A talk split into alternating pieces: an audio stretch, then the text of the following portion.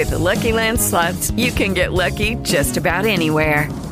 This is your captain speaking. Uh, we've got clear runway and the weather's fine, but we're just going to circle up here a while and uh, get lucky.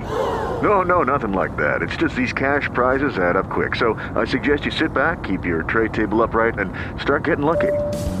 Play for free at LuckyLandSlots.com. Are you feeling lucky? No purchase necessary. Void where prohibited by law. 18 plus terms and conditions apply. See website for details.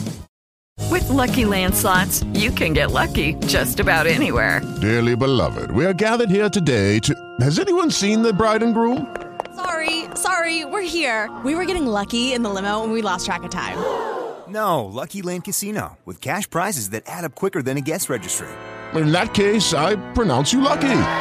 Play for free at LuckyLandSlots.com. Daily bonuses are waiting. No purchase necessary. Void where prohibited by law. 18 plus. Terms and conditions apply. See website for details.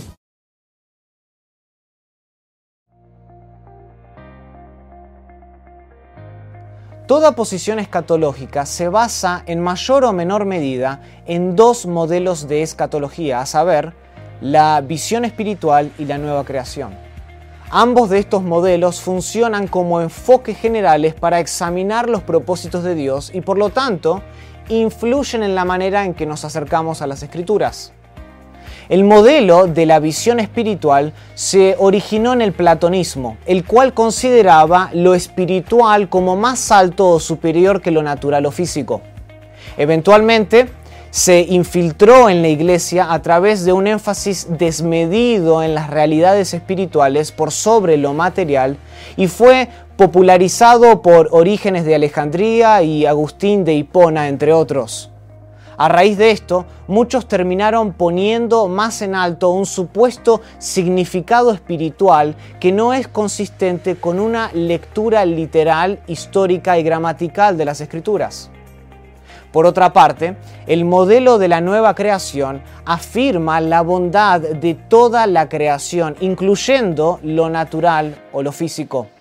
Dios creó un mundo tangible en seis días y después estimó que era bueno en gran manera.